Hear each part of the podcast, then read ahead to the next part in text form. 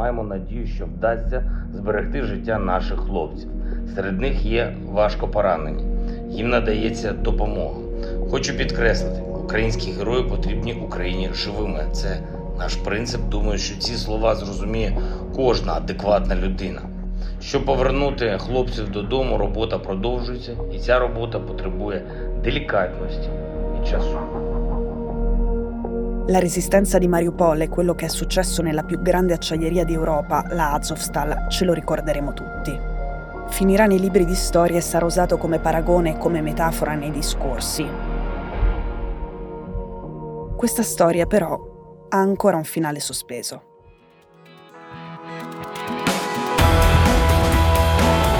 Sono Cecilia Sala e questo è Stories.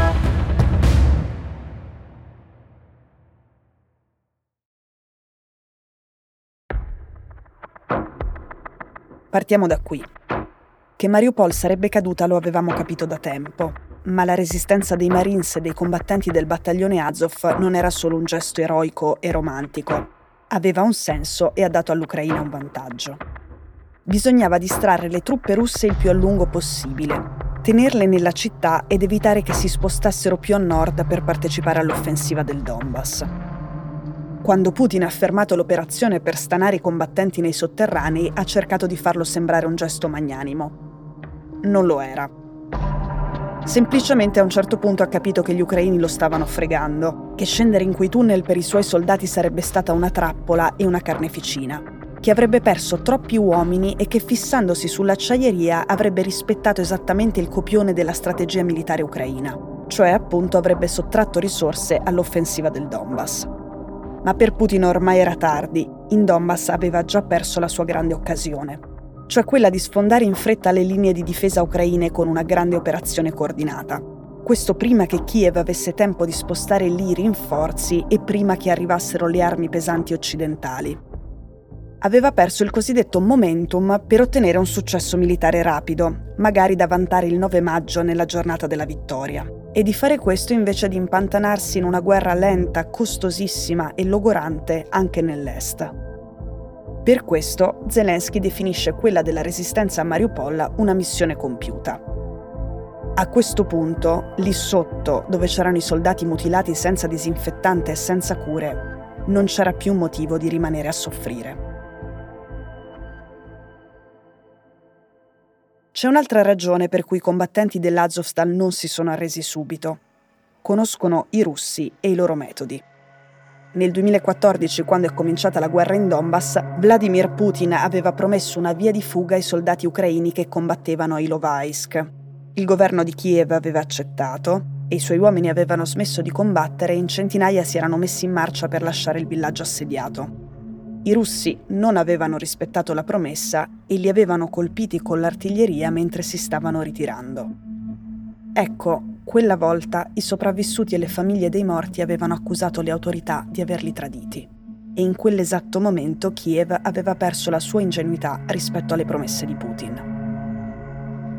Ed è per questo che da quando è cominciata l'invasione gli ucraini erano molto meno sorpresi di noi quando i russi colpivano i corridoi umanitari anche se quei corridoi umanitari erano appena stati concordati con Mosca.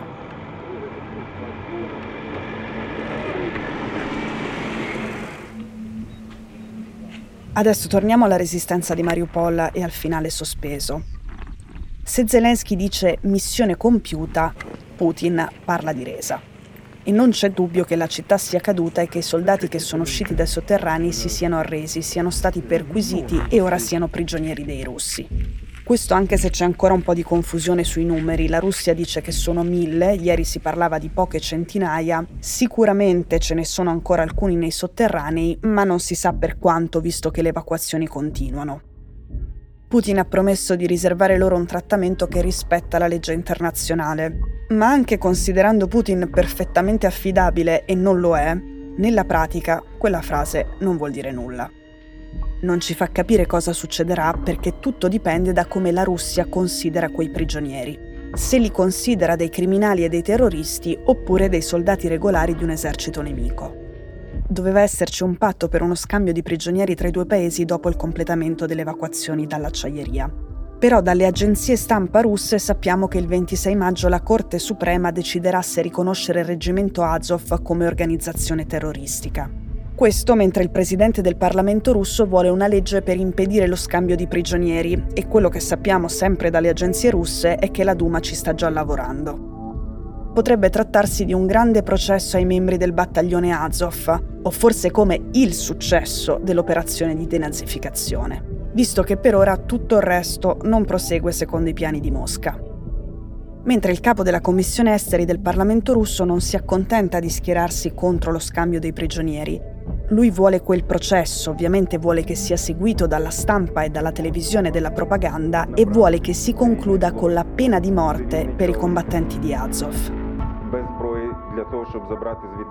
Per questo adesso gli ucraini e i parenti di quei soldati hanno paura che siano torturati o giustiziati. E noi qui continueremo a seguire qualsiasi novità sugli uomini della resistenza di Mariupol.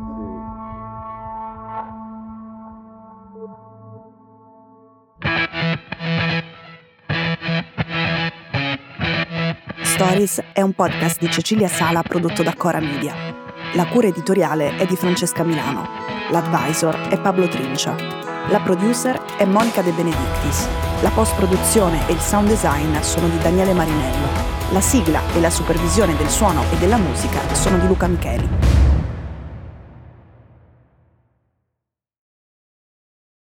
Questo episodio è stato prodotto e sviluppato insieme a Spotify Studios.